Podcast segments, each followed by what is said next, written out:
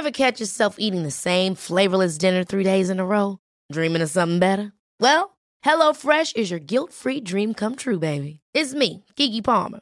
Let's wake up those taste buds with hot, juicy pecan-crusted chicken or garlic butter shrimp scampi. Mm. Hello Fresh. Stop dreaming of all the delicious possibilities and dig in at HelloFresh.com. Let's get this dinner party started.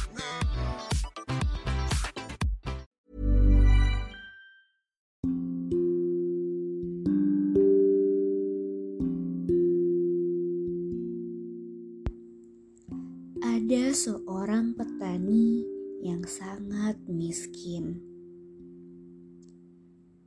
Ia memiliki tiga orang putri, namun yang hanya bisa ia wariskan hanyalah tiga ekor babi. Clara, si putri bungsu, merawat babinya dengan telaten dan penuh kasih sayang. Dibawanya anak babi itu ke rumput-rumput segar yang tumbuh dekat sumber air yang jernih. Ada sebuah pohon yang tumbuh dekat mata air itu. Daun-daunnya berkilauan tertimpa sinar matahari. Sampai suatu hari, Clara baru menyadari, "Astaga, ini daun-daun emas!" Serunya tertahan. Dipetiknya dua helai daun. Pohon itu tak akan tahu. Dan dua daun emas saja memang sudah banyak kegunaannya. Tapi bagaimana kalau dua lagi? Pikir Clara. Kemudian ia memetik dua helai lagi. Hmm, kalau ku ambil dua lagi, apa tak masalah? Kemudian diambilnya dua lagi, terus lagi dan lagi, sampai akhirnya pohon itu menjadi gundul. Kemudian ia berpikir, "Hmm, kalau ranting-rantingnya ku ambil satu, tak apa kan ya?" Namun ia terus mengambilnya hingga akhirnya tinggal pokok batangnya saja.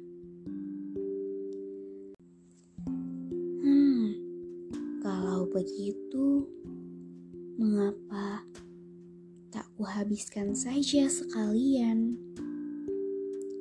Pikir Clara. Dengan sekuat tenaga, ia mengayunkan kapaknya. Dan tumbanglah pokok batang daun emas itu. pada bekas pohon itu tumbuh, terlihat tangga menurun yang terbuat dari marmer. Tanpa pikir panjang lagi, Clara menuruni tangga itu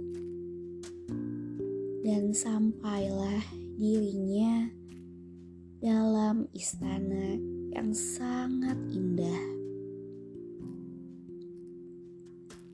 Di ruang utama Dilihatnya sebuah meja panjang lengkap dengan hidangan lezat yang tersusun di atasnya. Merasa lapar, Clara segera menjangkau sepotong kue. Tapi baru saja digigit sedikit, tiba-tiba entah dari mana muncul seorang raksasa yang berkulit hitam. Melihatnya, Clara menjadi ketakutan. Jangan takut, karena tak akan ada yang mengganggumu. Jika kau ingin tinggal di sini, jangan nyalakan lilin, meskipun itu malam hari.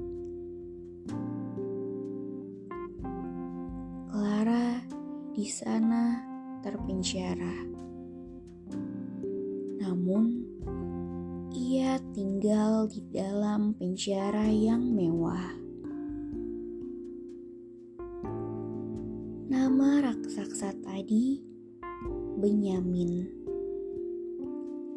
Ia selalu memberikan pakaian yang indah-indah, perhiasan mahal, kereta kencana, dan sebarisan pelayan yang selalu siap meladeninya. Sampai suatu malam, Clara merasa bosan dan ia penasaran dengan peraturan yang pernah disebutkan oleh Benyamin. Di malam hari itu, ia menyalakan sebatang lilin. Ketika malam hari itu menjadi terang dari lilin tadi, Clara terkejut karena yang ia lihat bukanlah raksasa, melainkan pangeran yang tampan yang sedang tidur dengan lelap.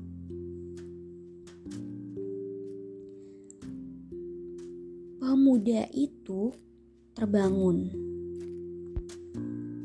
Alih-alih menyapa dengan ramah, pemuda itu sangat marah. Karena kamu, aku terpaksa terbelenggu menjadi raksasa buruk rupa tujuh tahun lagi. Nyahlah kau.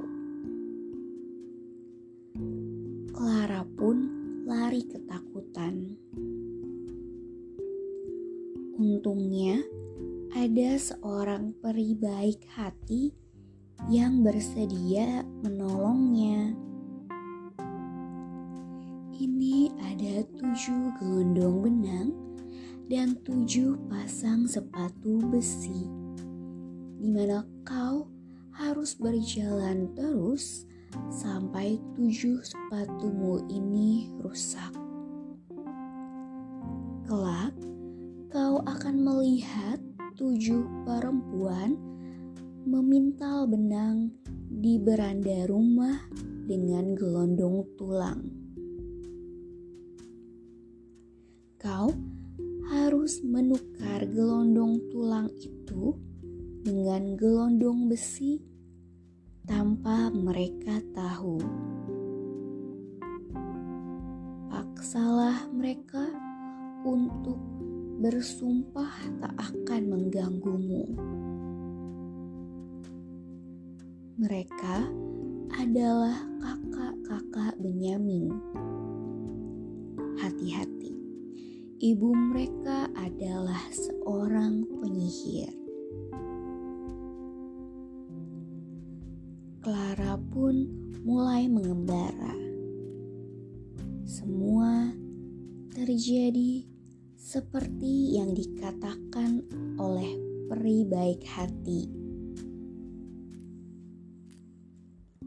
Hingga sampailah ia di tempat tujuh wanita pemintal. Ia pun melakukan seperti yang disebutkan oleh penyihir. Ia pun melakukan sesuai kata peri baik hati sebelumnya. Ditukarnya gelondong tulang mereka dengan gelondong besi. Dipaksanya wanita-wanita itu bersumpah untuk tak mengganggunya. Tapi ibu mereka, si penyihir itu, tidak ikut bersumpah.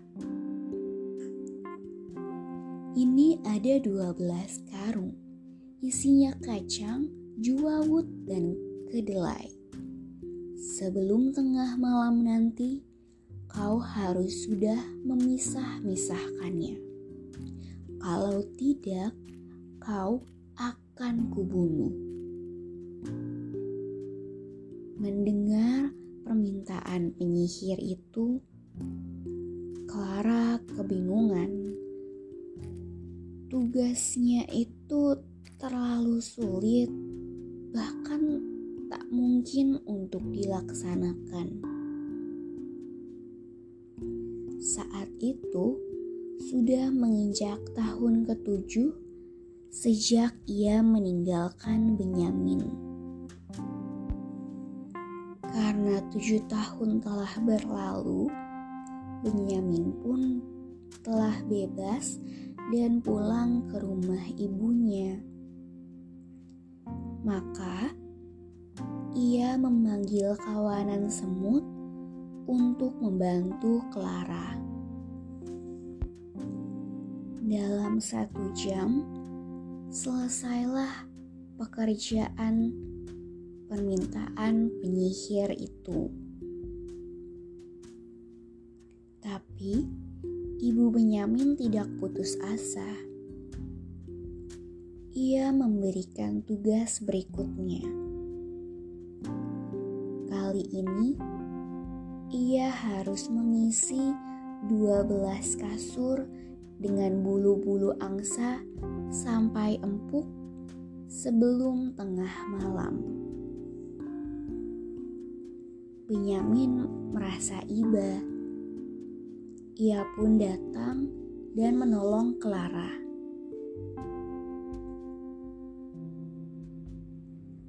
Bentangkan kain kasur itu jambak rambutmu, dan cabik-cabik gaunmu.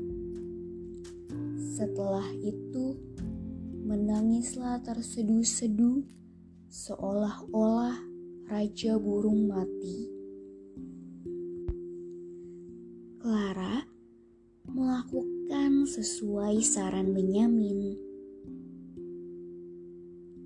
Alhasil, datanglah beribu-ribu burung yang berterbangan di angkasa. Berputar-putar di atasnya banyak sekali sampai langit terlihat berwarna hitam. Karena ikut bersedih, burung-burung itu merontokkan bulunya cukup banyak hingga bisa mengisi 12 kasur. Melihat keberhasilan Clara sekali lagi, penyihir atau ibu menyamin merasa kesal. Hmm, bagus. Sekarang Pergilah ke rumah kakakku, pinjamkan alat musik miliknya, karena aku akan mengadakan pesta. Pesta pernikahan anakku dengan dirimu. Namun, Benyamin segera mencegat Clara. Hati-hati Clara, itu hanyalah akal bulusnya. Kakak ibuku adalah seorang tukang tenun. Dia akan menyongsongmu dengan seorang bayi dalam gendongan. Kau akan disuruhnya menggendong bayi itu, dan jika dia telah pergi, segera letakkan bayi itu di gudang bawah tanah. Ambil alat musik di balik pintu dan cepatlah lari kemari. Clara yang pemberani melakukan apa yang diperintahkan Benyamin dengan sebaik-baiknya. Sehingga ia pun selamat sekali lagi dari penyihir atau ibu penyamin. Setelah tiga kali memberikan perintah kepada Clara, penyihir perempuan itu habis akal untuk menaklukkan Clara ia tak dapat lagi menghalangi pernikahan anaknya Benyamin dengan Clara. Namun, setelah Benyamin dan Clara hidup bahagia, walaupun Clara telah berusaha untuk tak lagi bersikap selalu ingin tahu, Clara masih merasa tidak tenang karena ia memiliki ibu mertua penyihir dan kakak-kakak dari suaminya yang jahat. Di mana sewaktu-waktu dirinya dapat dikerjai lagi oleh keluarga suaminya itu.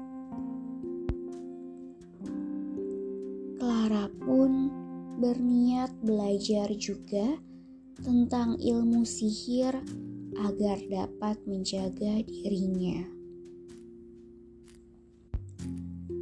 Menyamin tidak keberatan dengan niat istrinya itu. Benyamin dan Clara kemudian pergi ke istana Ratu Bidadari. Di sana, mereka belajar mantra-mantra yang dapat melawan tukang sihir dan tukang tenun. Sejak itulah, Clara baru merasa benar-benar tentram di dalam hatinya.